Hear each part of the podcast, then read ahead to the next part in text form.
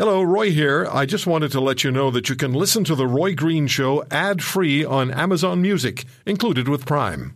The Mass Casualty Commission hearing in Nova Scotia. Brenda Lucki was on the stand, the commissioner of the RCMP, as well as the former commanding officer of the Nova Scotia RCMP. And Chief Superintendent Darren Campbell of the Nova Scotia RCMP testified earlier that the families of the 22 victims are owed an uncompromised and comprehensive investigation.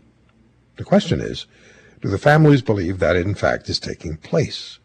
Remember, the families not long ago were talking about walking out of the hearings and no longer participating because of how they were being treated and how the investigation into the murders of their loved ones was proceeding, or perhaps more accurately, not proceeding.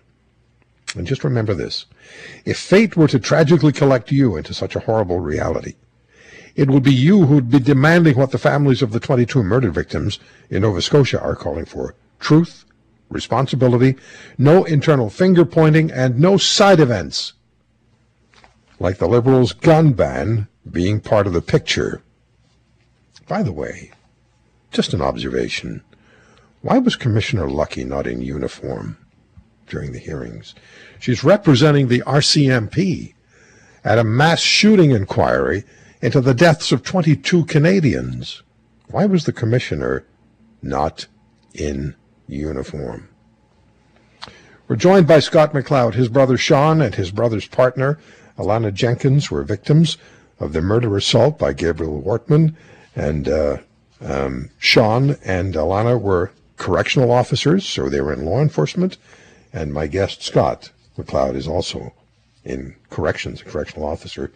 Scott, uh, thank you for joining us. Um, Brenda Lucki this week. What was the overall impression the RCMP commissioner made on you? Well, thanks for having me on the show. Um, uh, with Brenda Lucki on there, um, I sit there, I listen to uh, listen to her answer questions that were posed by all the lawyers that were present that had the questions, and the the end of it, she she apologized for the RCMP for not meeting the expectations of the families. It's, I mean, I'll, I'll always accept an apology, but when there's, it's not what we're looking for. Um, we're looking for answers and results right now.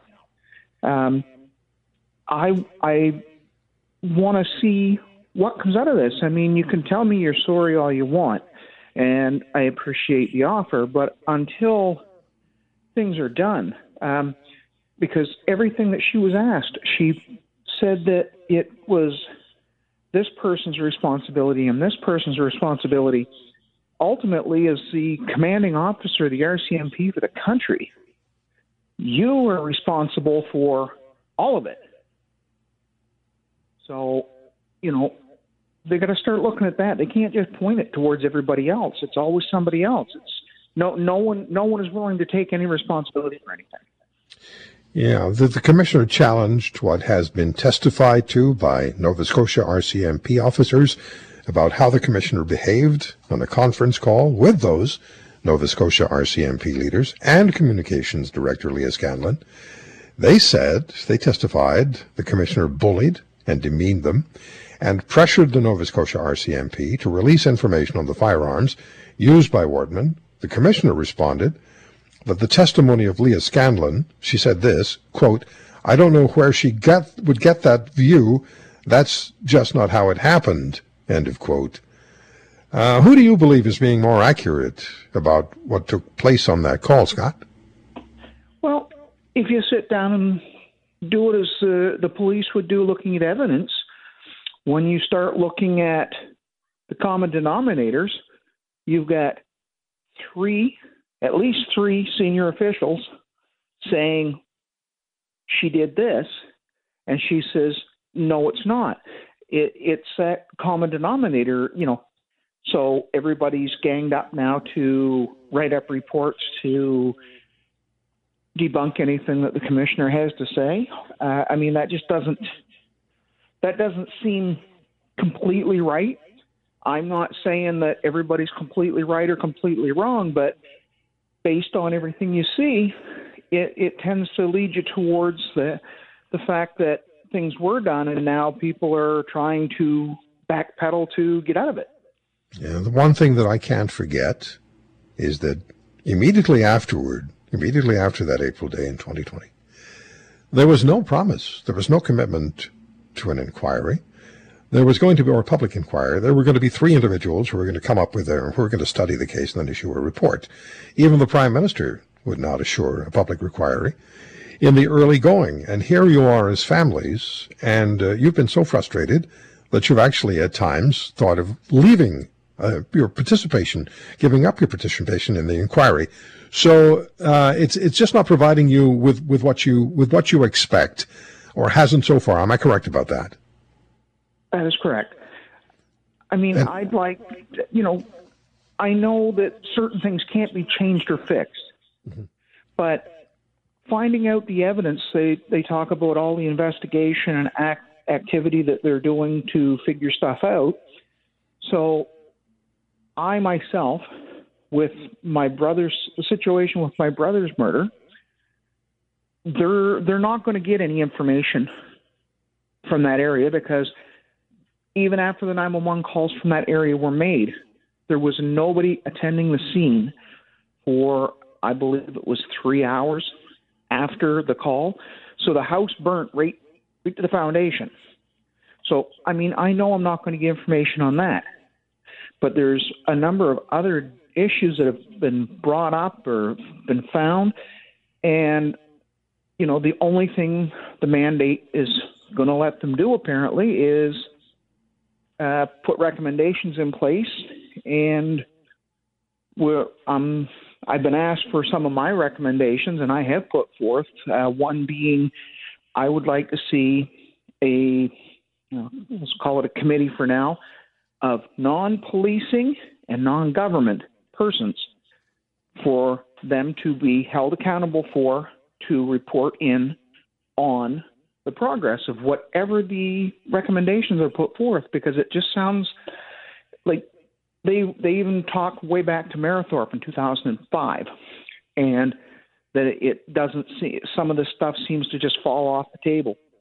Well, I think if that's the case, if things are falling off the table, they need to have a, a body to answer to that does not have the government influence on one side or RCMP influence on the other or any policing agency, but an independent, and they're going to be the ones to be able to bring things forth. If they are going to be forthcoming and say, yes, we're going to do this, or here's what we can get done of this, and here's when we're going to have it done, these people will be able to see it and present it to the public versus I can sit down and say, yeah, I completed all my tasks and turn and walk away. And I have no idea because I can't see anything. Yeah. You don't want turf protection taking place. No. And, and, an inquiry of this incredible magnitude.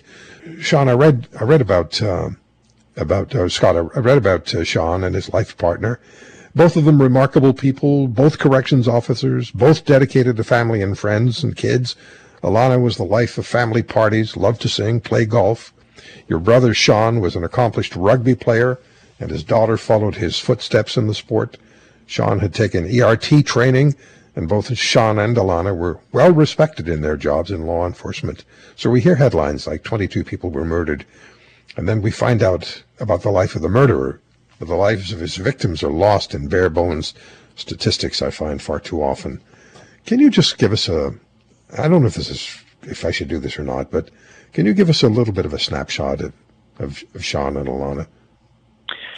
Well, Sean, Sean and Alanna, they, they, uh, they were very social, um, always inviting. They, they were always having people over to their home. Uh, they had a huge, big piece of property. They once a year they used to hold a, a big weekend get together, and I mean people were able to put tents up or they put people up.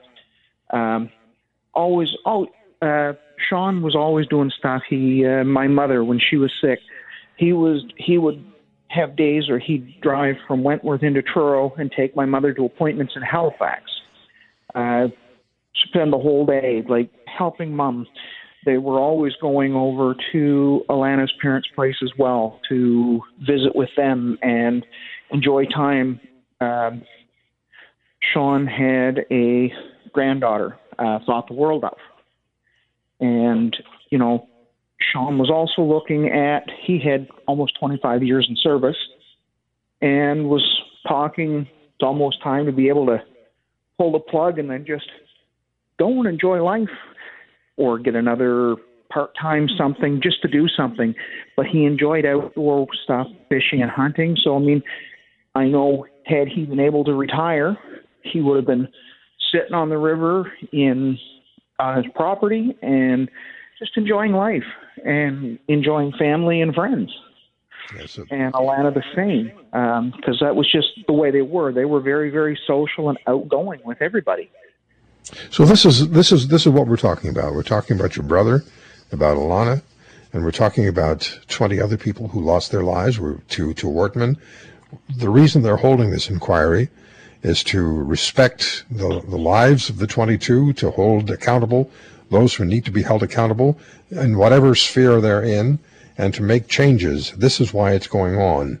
Uh, Brenda Lucki did, according to a story, say that she thought she'd gone too far criticizing the, the RCMP Nova Scotia members in that phone call, and she admitted when I think about it before I go to bed, I honestly can't sleep. She told that to the Globe and Mail. Tim Mills, who led the RCMP ERT tactical team on the night of the of the murders, told us on the air on this program in an exclusive interview the team was under-equipped and under-supported in following the terrible night that not one senior RCMP officer had bothered to check in on the emotional well-being of any of the tactical team members.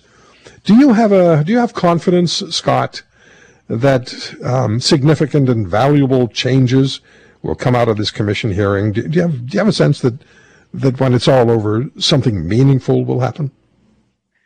Well, I, I'm I'm hoping that that is the outcome. Um, can I guarantee it? I can't guarantee anything. Um, some of the comments that I've statements, uh, Commissioner MacDonald put to Brenda Lucki the other day, asking her to champion this and do what she can. You know, be a, be a leader with getting going into these recommendations. And I mean that that was impressive to me because I mean a lot of us have, you know, we're a little wishy washy on how things are going to come out. Uh, Commissioner Fitch uh, commented to Brenda Lucki as well um, about how disturbing it was to think that, you know, uh, they commented about Dave MacNeil. Um, shouldn't be calling uh, Superintendent Lucki because he's, or not Lucki, but uh, Leather, because he's really high up there. Well, in the overall scheme of things, uh, a chief of police for the police force, wherever, be it Toronto or Halifax or Truro, those chiefs of police are essentially in the same position that Brenda Lucki's in. They oversee the entire force. That is their job. So, you know, there it, it came out saying that they don't feel to me it sounds like they don't feel that any kind of municipal law enforcement is anywhere near as good.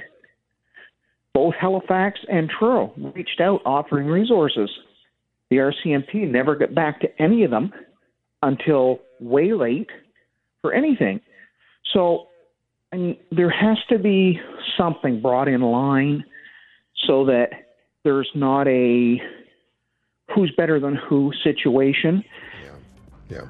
And you know, just it, it, they've got to come back to the fact. I think they just need to get back to good old fashioned police work instead of worrying about who's who's better and I'm higher up the food chain than you are. If you want to hear more, subscribe to The Roy Green Show on Apple Podcasts, Google Podcasts, Spotify, Stitcher, or wherever you find your favorites. And if you like what you hear, leave us a review and tell a friend. I'm Roy Green. Have a great weekend.